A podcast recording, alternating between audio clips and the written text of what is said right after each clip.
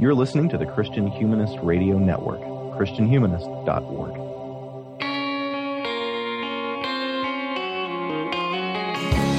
This is the Christian Humanist Podcast, a weekly discussion of theology, philosophy, literature, art, and other things that human beings do well.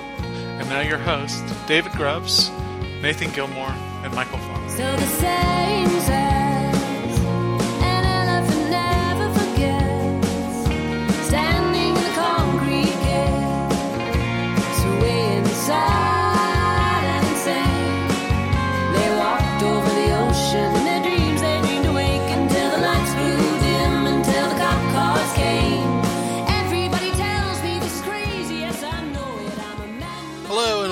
episode 198 of the Christian Humanist Podcast. I'm your host for today. My name is Michial Farmer. I'm an assistant professor of English at Crown College in St. Bonifacius, Minnesota. Joining me today is David Grubbs, who is an assistant professor of English at Houston Baptist University in Houston, Texas. Morning, morning. How's the uh, Lone Star State? Uh, it's cooling down. So it's Um, 90. yes. Houston has very similar weather to Tallahassee. Uh, It's be- it's between 85 and 90 through the rest of this week. I just remember it being 95 on our first Thanksgiving in Tallahassee. And that's when I knew that that state was not for me. Oh man. Yeah. The, uh, the O Manor is Nathan Gilmour, an associate professor of English at, at uh, Emmanuel College in Franklin Springs, Georgia. How are the mountains? The foothills? Oh, I mean, I I drive them every morning, and then I drive them on back home. So I I suppose they're still there. It takes centuries and centuries for them to erode away.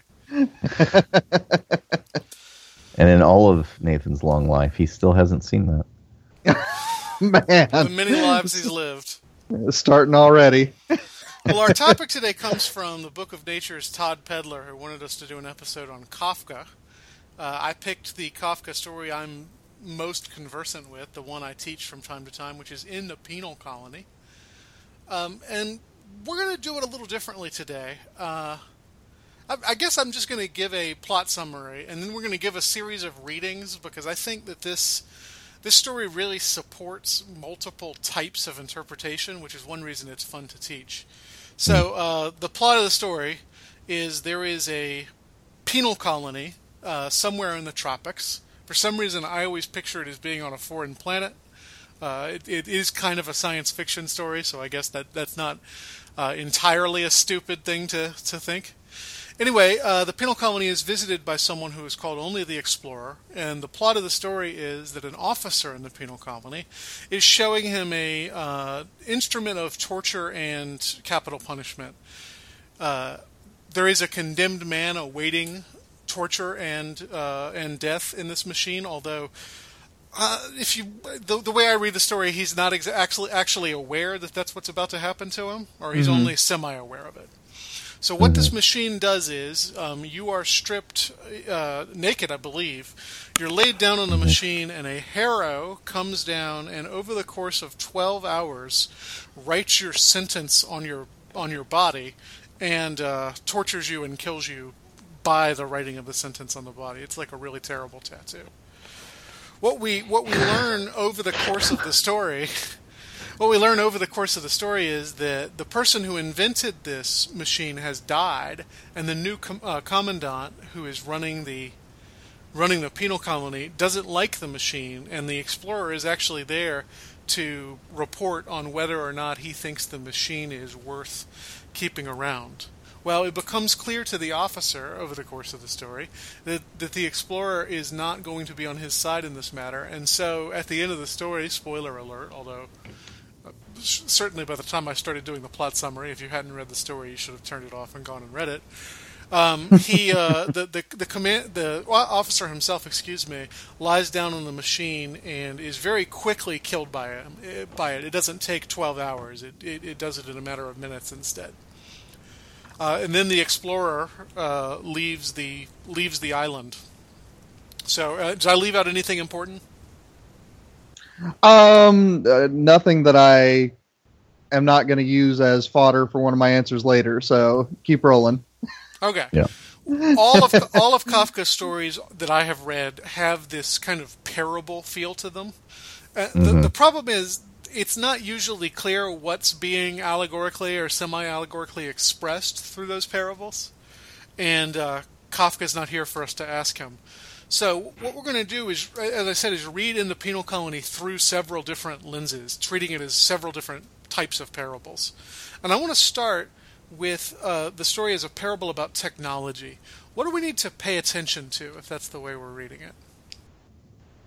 Well, pay attention to, for one thing, the thing that the story itself pays much attention to, and if not the uh, viewpoint character who is the nameless explorer, at least the person who's taken on the role of tour guide in this in this story, which is uh, which is the officer who runs this horrible machine. And so the the main concern of this officer uh, throughout the story is to explain uh, the how, how how this machine works, um, its parts, uh, its not not only its function in terms of in terms of punishment and all the rest of it, but also how the specific um, pieces in it function together. Um, how sometimes they don't work and the wheel squeaks. Um, you know, this needle does this thing, this other needle does this other thing. This is why we have cotton wool here and water there, and uh, yeah, the the story itself is is is just obsessed with um, making you look at this machine. Um, I'd never read this story before, so I felt pretty closely identified with this explorer um, as I was kind of watching in breathless horror as this person explained to me this torture device. Um, yeah, so the the obsession with the machine, um, the attention to the meta- mechanics for its own end is is really interesting. Uh, how the officer is much much less interested in in you knowing or understanding anything about the principle um, about the, the about the law code that in that you know that results in this. Um, he's much much more interested in the mechanics of it, uh, how how this machine functions, just for the sake of it functioning. Um, and for him, this machine has become uh, almost a master that he serves. He talks about uh, how he you know continue, how he struggles to maintain it with the the new commandant of this penal colony um, refusing to supply them the parts that he needs and and how he has to make do and and and kind of keep this thing running for the sake of itself almost so um, so some of those kinds of observations of of of technology um, becoming a master uh, and and and not a servant uh, I, I think those things are being um, kind of on display here. Taking it in a different angle, uh, there's a way in which this machine is presented as a kind of transcendence, which reminded me a lot of the conversation that I had with Alan, Alan Gregory on Profiles um, when we ta- talked about his science fiction theology book. Um, the idea of, of, of technology as a, as a means of transcendence, as a way to for humans to access that which is normally beyond their um, experience, and and the ways that uh, this machine encodes in you this truth of law and justice as it writes on you, right? Um, and then the ways that uh, the officer describes what it's like at the end of the process when uh, he says that by the end of the process, the prisoner who cannot previously understand what's going on does understand and they can read what's being written on them and they have this this kind of uh, vision their consciousness is augmented in a kind of way by this by this mechanized process Not even at the end, like halfway through. Mhm. yeah So- yeah so- they, they start so to realize the second half of your torture, you're fully aware of why it's happening to you, and it's not clear whether that's supposed to be like Mm-hmm. freeing or even worse. Well, I mean, they they he's got this this horrific description of of everybody. Uh, you know, the old way that they did it was everybody would just sort of gather around and watch. And you know, I know that we'll probably return to this later, but he uh, he talks about uh, how when uh, when they were when they were watching this that uh, oh where's the where's that piece um, about the look of transfiguration uh, that would come on the face of the sufferer uh, as they were as they were being put through this process, and then um, how how one would almost want to uh, one was almost tempted to to to undertake the torture themselves. Um, you know, it begins in the eyes. From there, it radiates. Uh, a moment that might tempt one to get under the harrow. Nothing more uh, happens than that the the man begins to understand the inscription and purses his mouth as if he was listening you know, and enlightenment comes even to the most dull-witted. So it's described in this uh, in this um, in this way as, a, as a, as if an epiphany is received through this mechanism. Mhm. That even those who are watching um, could be envious of. Um, so so there it's uh, I, I guess it's it's it's the machine in a couple of different ways, and maybe uh, in our own day, um, as we- as we've done more thinking about machines as as ways of augmenting consciousness, um, of transcending our our our human limitations of sense. Um, you know, maybe maybe it does good. Maybe it does us good to to to reread this Mhm. you know, and perhaps in a way that uh, the original uh, the original readers might not have. Um, what else might might we say about the machine side of things, Nathan? a couple little details that I would just add in there. One is it is one of the unnerving details, not by any means the only unnerving detail, as the officer is explaining the machine, is that uh, he doesn't even pay full attention to the explorer, but at reg, you know, uh, at intervals, I'll put it that way. So on occasion, uh, the narrator will say he stopped here to tighten a bolt. He stopped here to Mhm. drive in a screw with a spanner. Uh, so I mean, he is. Uh, he, he imagines himself as a mechanic as much as he imagines himself a military officer, uh, which is you know quite frightening. And then I mean, just the you, you kind of hinted at it, David, but I just want to drive it home more explicitly that when the technological world falls apart for the officer, his drive is to throw himself on the machine and be destroyed by it. Yes, to become one with it in a kind of way. Yeah. Yeah, there's a weird Mm-hmm. quasi-sexual relationship he has with the machine.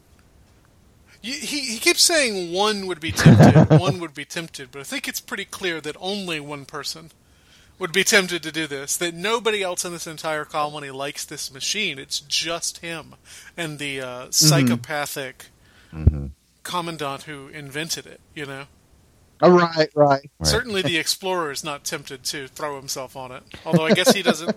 He never sees it operating properly. Did you did you notice too? It's the same. It's the same technology. He says that makes hospital beds go up I and missed down. that. Yeah, I didn't pay attention to that either. Yeah, I, I think that's right. It's on page uh, 143. It quivers a minute. Uh, I'm sorry. We're using the um, the the the uh, the Schocken edition of Right. uh, Kafka's Complete Stories. So it's page one 143 at the bottom. He says. Both, both the bed and the designer have an electric battery each. The bed needs one for itself, the designer for the harrow. As soon as the man is strapped down, the bed is set in motion. It quivers in, in minute, very rapid vibrations, both from side to side and up and down. You will have seen similar apparatus in hospitals. But in our bed, the movements are all precisely calculated. hmm Huh. So no matter how good your technology is, eventually it's going to be co-opted by, um, well, well the, by the military for one, but by somebody who's going to use it for some nefarious and dehumanizing purpose, Mhm. which seems true to life to me. well, Kafka's great theme is certainly unexplainable individual guilt. People who don't know anything else about Kafka know that. How can we read Penal Colony as a parable about justice and guilt? Yeah, this is the question where I'm, I'm, I'm just waiting for Danny Anderson to pop around the corner and saying, "Why are you reading Kafka without me?" Uh, but there's a few characters where uh, you know this is on display pretty blatantly, uh, and then I mean one of them where it's a lot more persistent and a lot more worth discussion. On one hand, uh, you've got the prisoner himself, uh, whose guilt is in a fairly straightforward way unexplained. I mean, you get uh, intimations throughout the story that this guy who is being strapped to this machine has no idea why he's being strapped to the machine. We've already discussed that the officer uh, has this idea that okay, um, he will eventually come to learn just because of the great power of the machine. Uh, but in a very uh, Dantean literal sense, this is a case of unexplained guilt. Um, you've also got the guilt of the officer because one of the conversations that he has with the explorer is this idea that he is somehow on trial with the new commandant and you know presumably with the rest of the you know social machinery of the penal colony uh, as the only person who still supports and is enthusiastic about the machine. He tries to enlist the explorer uh, basically to be an advocate for him. He he gives him sort of a uh, pre-trial deposition coaching. Uh, this is what they will ask you, and this is how I want you to answer because I know that you're on my side. Um, and honestly, I, I, I have to admit that uh, that section, you know, reminded me more than anything else of uh, political conversations I have at a Christian college. Because if you are one of the professors who destabilizes received ideas, people who are ardent partisans assume that you're really destabilizing the other guy's ideas. Um, and they always assume that you are uh, covertly on my side. It, it makes for some awkward stuff. But uh, the one that really, I mean, sustained some uh, some deliberation is the guilt of the explorer himself, because the explorer is horrified by this machine. He's horrified at the fact that this man has no idea why he's on the machine.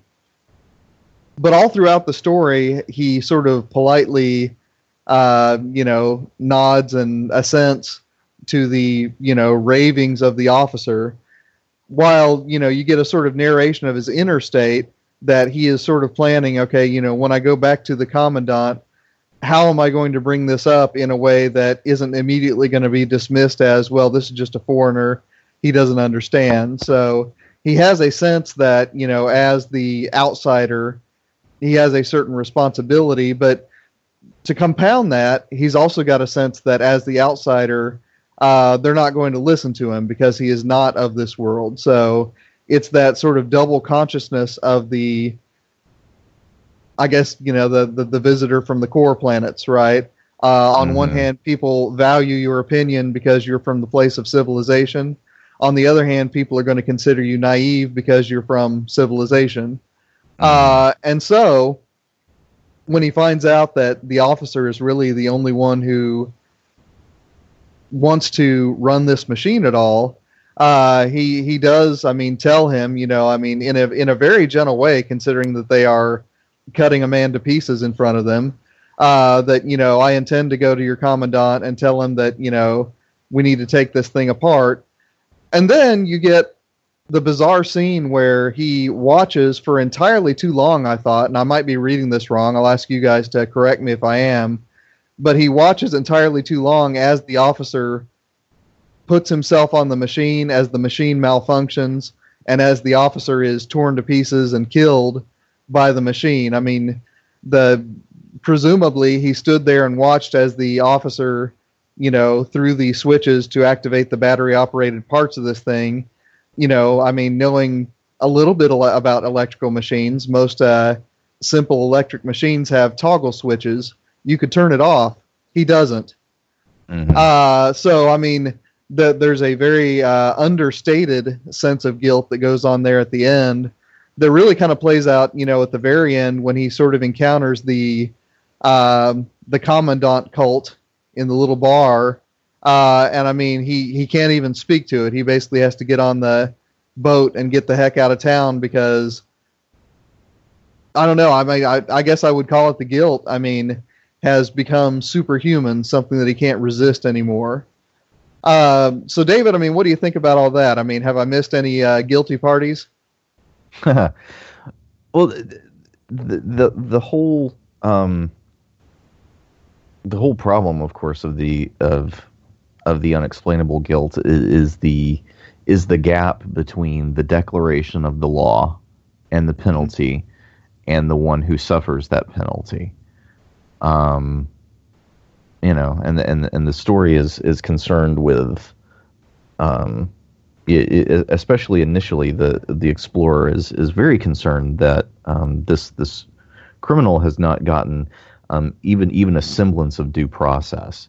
Does Mhm. not know that he has been condemned for a crime. Has never ha- has never even been asked for his his side of the story. Um, you know, uh, so the the, the complete disjunct between um, the knowledge of the sufferer and and the the nature of the punishment um, is is actually something that um, at, at least as I understand it in terms of philosophies of justice and and punishment and things like that that um, that that a punishment that is not actually tied to the conscious awareness of the one suffering the punishment um, understanding what's happening to them that that's actually a compelling um, that's a compelling case that it's not punishment hmm um, you know, uh, I I read a, you know, what I thought was a pretty articulate, um, a pretty articulate case for um, um, why eternal punishment would not be happening to people who, um, who don't have. Um, in this life, the, the the sort of mental capacity to be able to discern good from evil, because they would, um, in the next life, if they were being punished for anything, have no idea what it was and then it would not be punishment and therefore not be just. Um, and th- this seems to be a case of that because this guy has no idea what's happening to him, um, has no idea how how he's done anything that to to lead to it. It just from his perspective, it's completely arbitrary. hmm And the, the word justice is important because the officer's sentence that's written on his body is "be just," Oh yeah, yeah.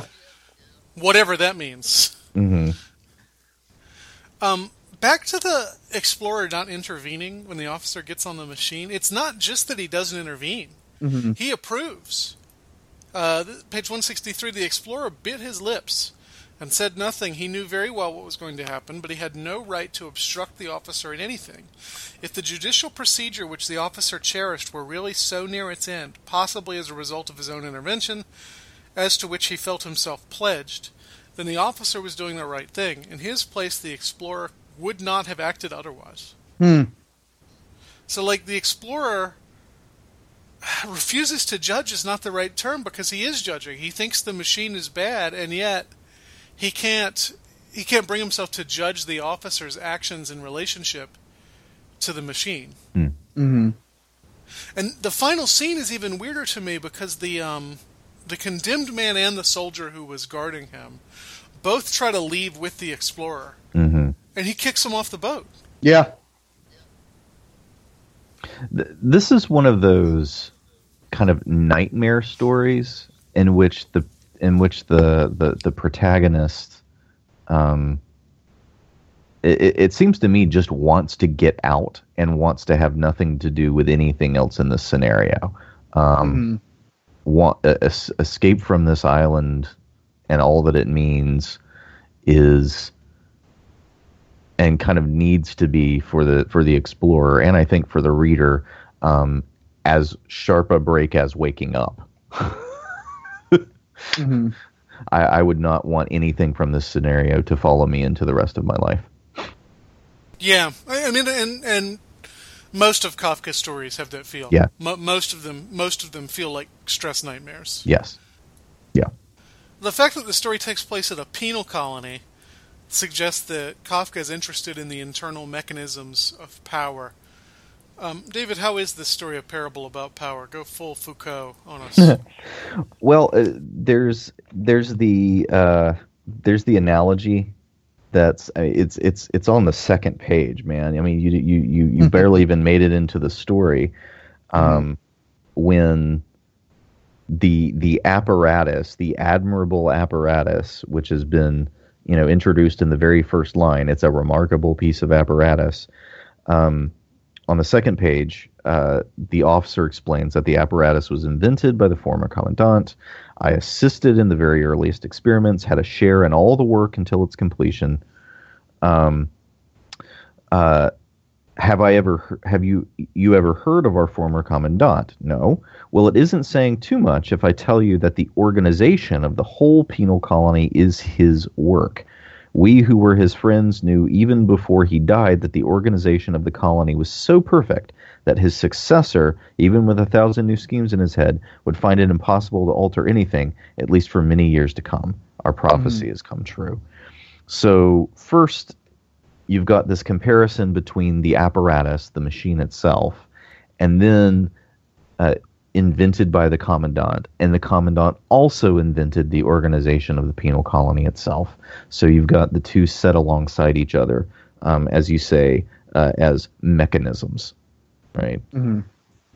Um, also, the idea that uh, the the organization of the penal colony is a self perpetuating um, mechanism uh, of power. That even even the one who's at the top now, even the new commandant who doesn't like this organization, um, is at least for a while uh, powerless to to change much. Um, there seems to be a kind of momentum um, uh, in in in this organization of power that things things will keep going the way that they are um, for quite some time. Um, hopefully not forever, but but still there is a kind of um, as I said, there's a kind of momentum in this. Um, the way that uh, power works in the story, which you know, again, you know, being Foucault, um, is that it's power over bodies, and it's and it's not even pretending to have any concern with power over minds and attitudes. Um, this is a this is a penal colony. It's a glorified prison. It's about um, it's about uh, separating and incarcerating um, the the convicted criminals from the rest of the population. So that's already something that's going on. Um, power over the body, and then this uh, the this ultimate um, sort of execution, this machine that the officer is showing off. Um, ha- it too has this kind of ultimate power over the body, um, inscribing the law into it. Um, isn't even concerned with um, explaining anything to the mind of the person um, before the mechanism of of power is engaged on the body itself. Um, but the officer takes it further because he wouldn't say it that I'm using power, I'm not using communication, but the power is the communication, and that and that in the process of uh, of this machine working, he thinks that something actually does reach the consciousness of the prisoner being tortured slash executed. Um, Power is knowledge, as uh, Foucault says. yes, yeah, exactly. So so he thinks that this this is making the transition. What kind of knowledge? Um, I don't know. Apparently, only the person who's gone through the machine knows that, and they don't say much. Um, but it's unintelligible because the the officer shows what's been inscribed on the you know just in the time that he was in there shows what's on, been what's being scribed onto the the the, the prisoner, um, and the officer thinks he the officer claims that he can read it, um, but the explorer can't. Um, so there's a, even a kind of inarticulateness to someone who's not in that system. Um, so, so probably the, the, the place where you most see the power at work is when the officer puts himself in the machine, and the soldier continues to operate in his in his defined role in the system, and even the prisoner steps in because he understands how he doesn't understand why this machine works, but he understands how this machine works, and it has enthralled his imagination, and he wants to take part in um, in it continuing. Um, which I think is why they want to get in the boat and leave with the explorer at the end, because with the machine gone and the officer gone, they have literally nothing else to define who they are and what they ought to be. Um, and the only person that they can attach themselves to is the only person in the world who understands their position, who is the explorer, who saw the the end of everything they understood going away. So, yeah, when the, when the power structure ends, all those all those that it has shaped are now, um, you know, they're like ants when you wipe the scent trail away. Anybody who's read Nathan? more Foucault than me want to take this up? Well, the, the other thing I do go to is uh, again the uh, commandant cult at the end. Oh, yeah. uh, you know what they say about the commandant is, th- and I'm quoting here. Uh, there is a prophecy that after a certain number of years, the commandant will rise again and lead his adherents from this house to recover the colony. Have faith and wait. So there's an idea that uh, something is there to be recovered, and I mean, as David just you know spelled out so well, uh, whatever that something is, isn't a language that anyone other than people inside the system can understand. Uh, it's not something that has any kind of, um, I guess, you know, principle governing it. It is simply a raw exercise of, of power. Uh, it is a machine, even as it's built around a machine. Uh, and for that reason, you know, the, well, I mean, you know, the the power is what they want to return, even though I, I suspect that they couldn't give a reason why that kind of power is better. It's simply more powerful. I, I'm very interested in the fact that the officer and the explorer speak only in French to each other, Mhm. which, it, as it's explicitly pointed out, is a language the soldier and the condemned man don't speak. So there's this sort of priesthood, to, to use another of Foucault's favorite images, Hmm. where, wherein um, only only those in power are able to communicate to each other. Mm-hmm. I'll also point out that the condemned man, condemned man is condemned at least in part because he doesn't obey authority. He like falls asleep when he's supposed to be guarding somebody's room. But there's there's a conflict within the officer about whose authority should be obeyed. The dead commandant who invented the machine and who has appointed him as its tender, or the uh, or the new commandant who hates the machine and tells him not to use it. Mm-hmm. So, so what what happens? What happens to power when there are two authorities who could uh, meaningfully be speaking to the officer? hmm In, in that sense, that that sentence, "Be just," um, is an impossible impossible task for him. Mm-hmm. You could only be just. I mean, think about like Hobbes in Levi- Leviathan. You could only be just if there's a if there's a set of laws for you to, that determines justice. hmm But in effect, our officer is dealing with two different sets of laws that contradict each other. Mm-hmm. By the way, the sentence sentence pun, unfortunately, does not exist in German. No. Oh, really? That's too bad. Yeah, I looked it up because it seems so perfect, doesn't it? At least I don't. I don't speak German, um, so maybe Jay Eldred or somebody will write in and tell us. But I, uh, I when I when I looked it up, it was two different words Interesting. per sentence. So too bad, right? Indeed. Well, the word colony in the title is certainly significant, and a number of critics have argued that this story is a parable about colonialism. Do they have any kind of leg to stand on, Nathan? I, I think they do. I mean, this was the reading that I uh, gravitated towards. Uh, I read the story or reread the story. I'd read it a couple times in the past uh, before I looked at the show notes.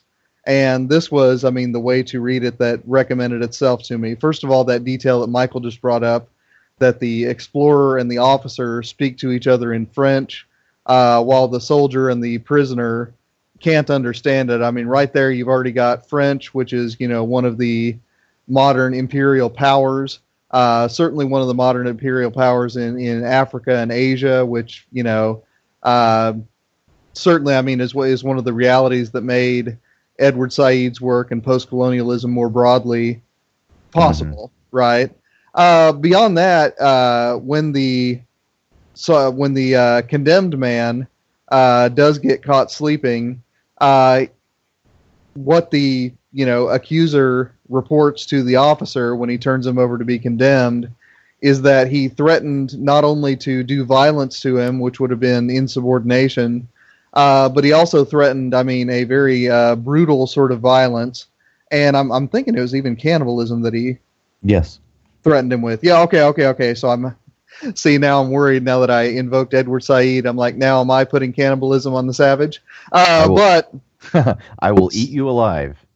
yeah, yeah. So I mean, uh, you definitely have a an anxiety here uh, that the subaltern, to use another famous post-colonial word, uh, are actually subhuman insofar as they'll eat the flesh of their own species.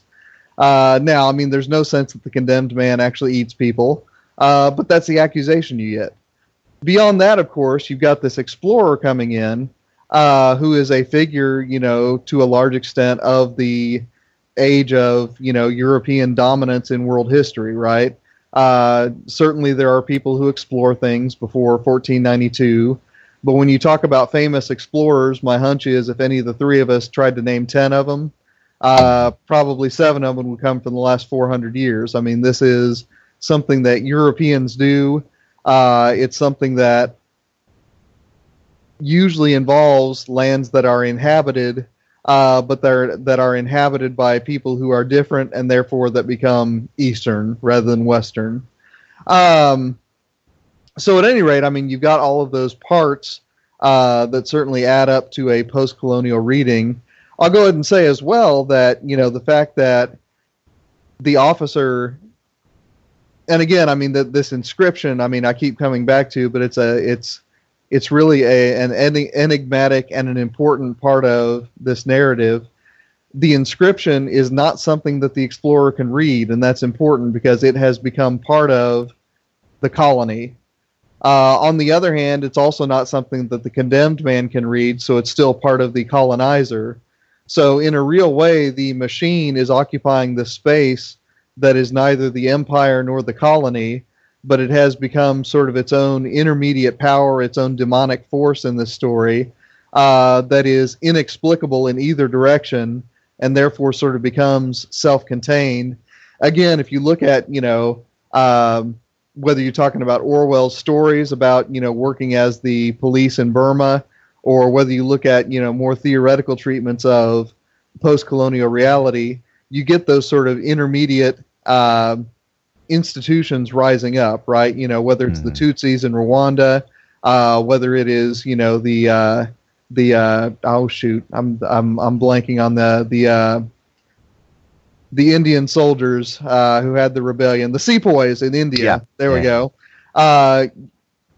The history of of co- colonialism, pardon me, always involves these intermediate institutions that rise up and sort of take on their own demonic power in there. So I mean, it's like I said. I mean, that this is the reading that recommended itself to me before I even knew that we were going to be doing the plurality of readings approach. So I I definitely think there's a leg to stand on there, and it's got unintelligible markings tattooed on it. Uh, David, what do you got? Are we supposed to find some kind of discrepancy in the accusation um, brought by this uh, this particular officer against against the the the, the condemned man? Are, are we supposed to find it a discrepancy that the man sat up and yelled at him something intelligible? Well, the officer seems to be bilingual because he can talk to the soldier and he can talk to the explorer. Oh, that's true. Okay, all right. I I, I- I just I just wondered about that because I, I, I kept wanting to, I, I wanted there to be a discrepancy. if if if that if that makes sense. No, that makes Um, good sense. That makes good sense. Yeah, yeah. No, I, I like I like your comparison to um, uh, the Sepoy Rebellion, the use of of populations of people who are from there, wherever there is, um, Hmm. as your kind of means of keeping order. um, between the colonial power and you know those who were who were under it, so that at the end of the of the of the story, there's not really that much difference between the soldier and the condemned. Um, it's just one happens to be in favor of the colonial power and the other isn't. They're really Mm. kind of interchangeable, and they will do the job of interchanging themselves if you're not paying close attention. Right. And the soldier doesn't speak French, which indicates that he's probably a an indigenous conscript rather than a someone from France. Right, right, and that's you know that that's uh, that, that that I think is the telling point. I was assuming that this was happening in in um, what would have been at I, I don't know at this time would they have called it French Indochina? Probably. Mm-hmm. I mean, given the given the climate and all the rest of it, but I don't know. Yeah, well, the the climate is great because they insist on wearing European military clothes, even though it's incredibly uncomfortable Mm-hmm. for the colonizers themselves. Be- because Which I mean, that's a that's a home. detail true to life. What were you saying, David? Because it reminds them of home. Right, but I mean, good lord, Yeah. imagine wearing all that stuff in hundred degrees. Mm-hmm. Uh, no. yeah, no. That, So, so like somehow the the process of colonialism is is damaging to the bodies of the colonizers as well as to the colonized. Oh, sure, sure.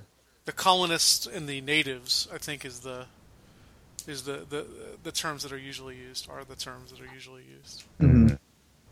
Yeah, I, the it, it's it's interesting how that starts to make more of a difference when you start to pay attention to it because initially, at least for me, the the dreamlikeness of of this of this story, and especially the fascination with the machine, keeps pulling my imagination away from making this any particular place or time. Hmm um, you know, it keeps wanting to make it generic. But when you start paying attention, um, it, it starts to feel, um, I think, more more more horrifyingly historical. Like I said, I, I have a very hard time remembering that this takes place on Earth and not on some sort of foreign planet. That's that's how surreal and well unearthly Yeah, the story feels. And that's interesting. It, it felt very earthly to me just because they spoke French when they didn't want the locals to understand them. hmm So it's interesting. I mean, I it's funny. I, I can I can concede the torture machine. It's the French that keeps me rooted. yeah, that makes sense. My students definitely resist this reading when we talk about this story, but I am pretty convinced that it's a religious parable. Do you see that, Grubbs, or am I talking out of my butt?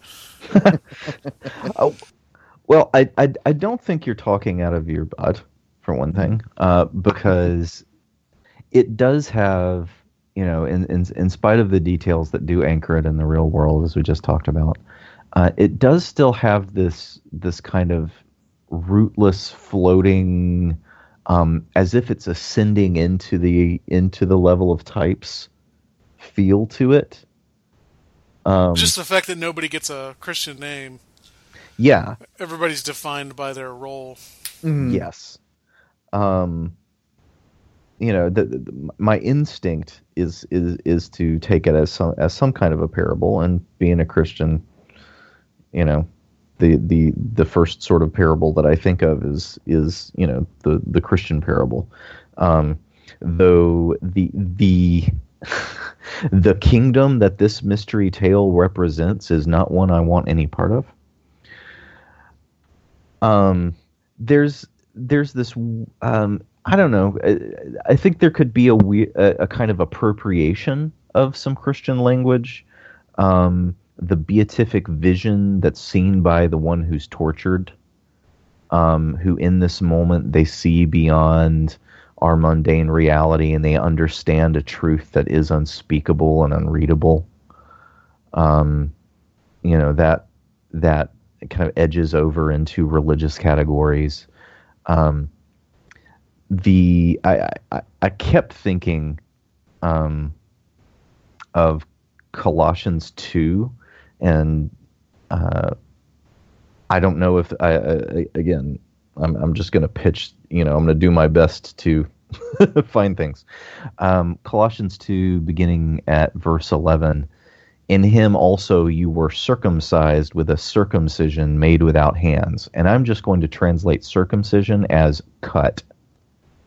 In him also you were cut with a cutting made without hands, by putting off the body of flesh by the cutting of Christ, having been buried with him in baptism, in which you were also raised with him through faith in the powerful working of God, who raised him from the dead. And you, who were dead in your, transpa- in your trespasses and the uncutness of your flesh, God made alive together with him, having forgiven us all our trespasses by canceling the record of debt that stood against us with its legal demands. This he set aside, nailing it to the cross.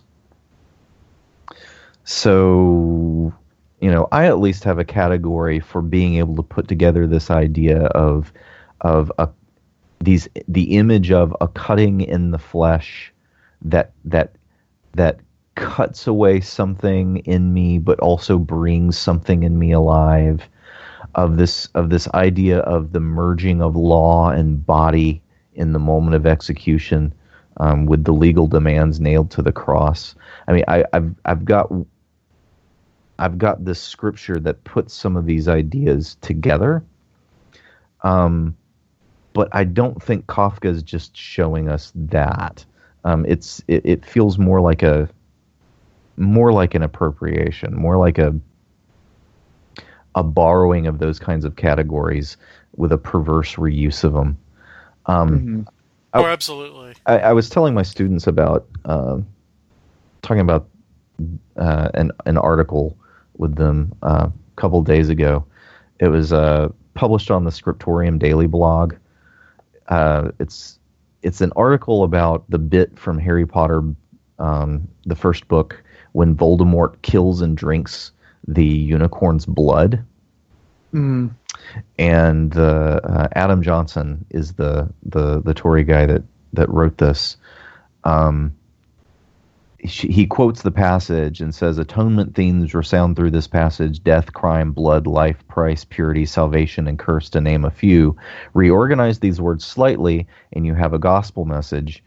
Um, but the slight matters immensely, for what we have here is an evil grasp at a desperate and demonic salvation.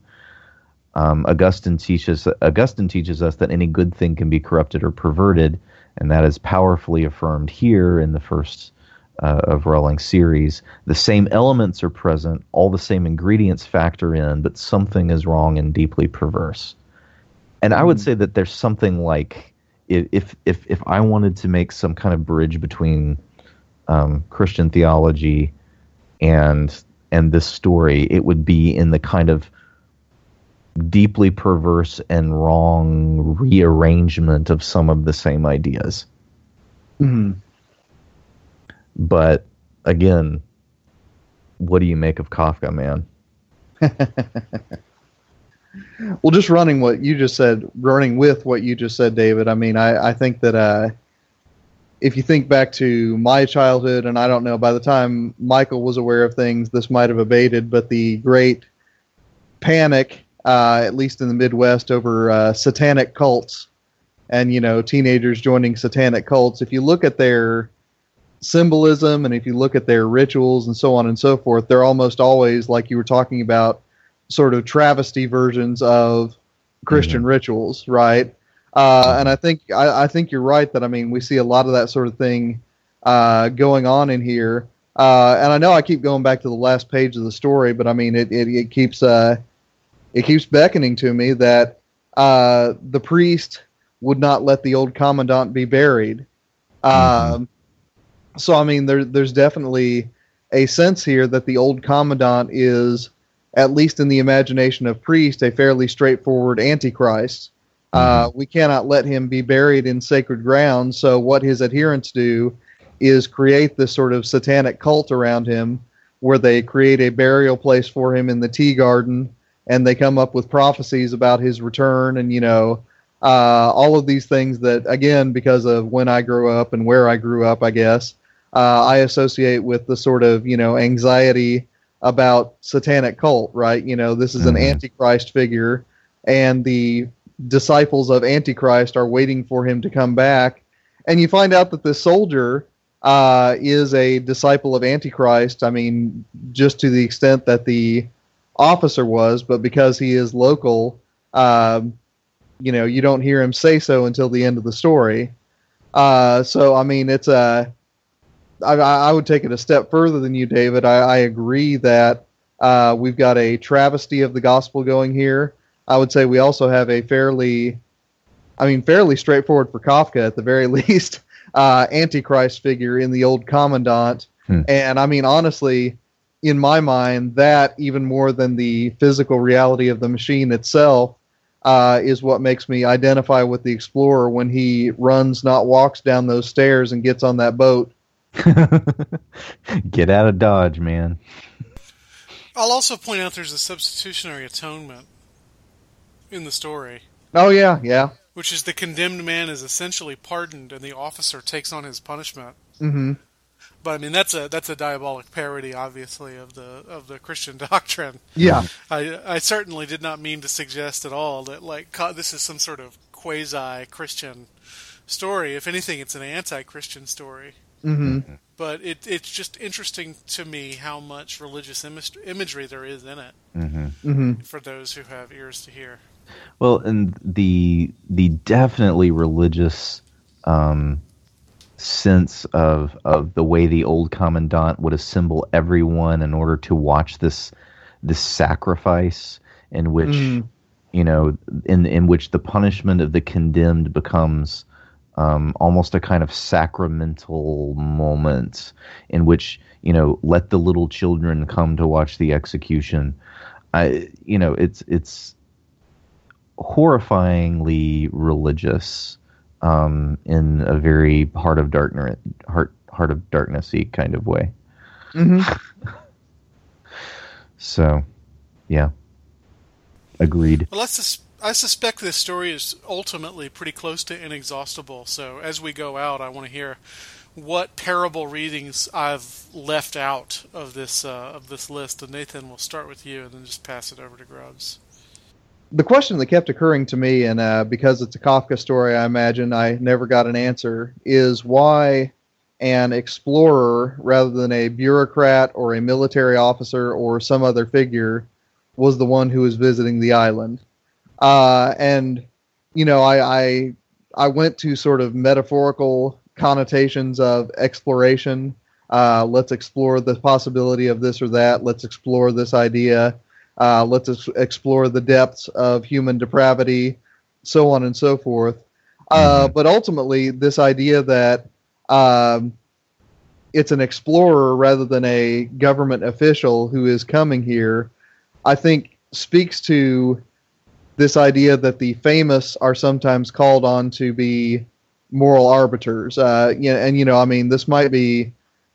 I, I think it still works in the early 20th century that you know people who are held up as sort of the intrepid adventurer types, we attribute to them uh, a sort of purity of motive and a purity of spirit, uh, so that we are supposed to take this explorer, at least the beginning of the story, before he, you know, plays Saul to uh, the officer Stephen.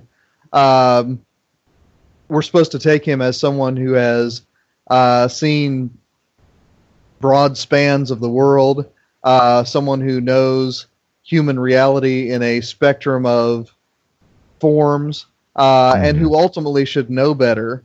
Uh, and I think honestly, I would not have been as horrified at his complicity in the self execution of the officer had he been a bureaucrat or a military officer. So ultimately, you know, what seems like just an oddity at the beginning of the story becomes uh, really pretty important by the end.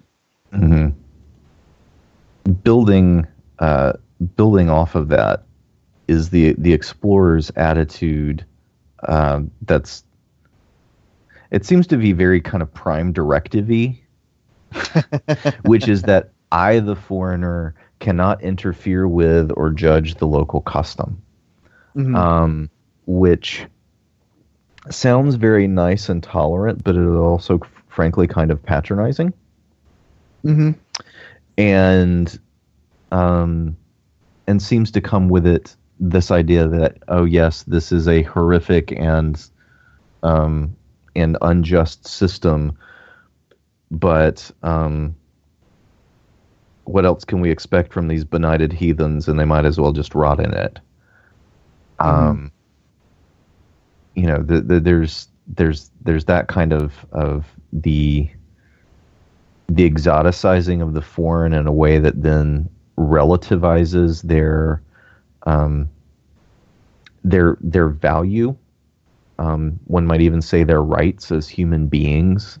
Um, that that makes too easily palatable the suffering of others uh, inflicted by um, oppressive regimes simply because it is in this foreign place and who are we to judge? Um, you know which which I think is is I, I I think is a pretty horrific kind of attitude frankly. Mhm. um yeah that's all I got man this is this was the first time I've ever met this story and so pretty much all of the complex thinking that I've been doing about it has been since um, 10 o'clock last night. nice. well, uh, listeners, if we've left anything out, and I'm sure we have, we'd love to hear from you. Our email address is thechristianhumanist at gmail.com. Our website is christianhumanist.org. David, what's on tap for next week?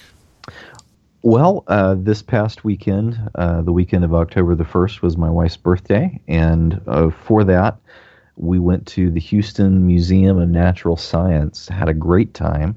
Uh, but that got me thinking about museums. So that's what we'll be talking about next time museums. Good times. Uh, the Christian Humanist podcast is a production of the Christian Humanist Radio Network. Kristen Filippic is our press liaison. Amberly Copeland is our intern. For David Grubbs, Nathan Gilmour, this is Michial Farmer saying, Let your sins be strong and let your faith be stronger.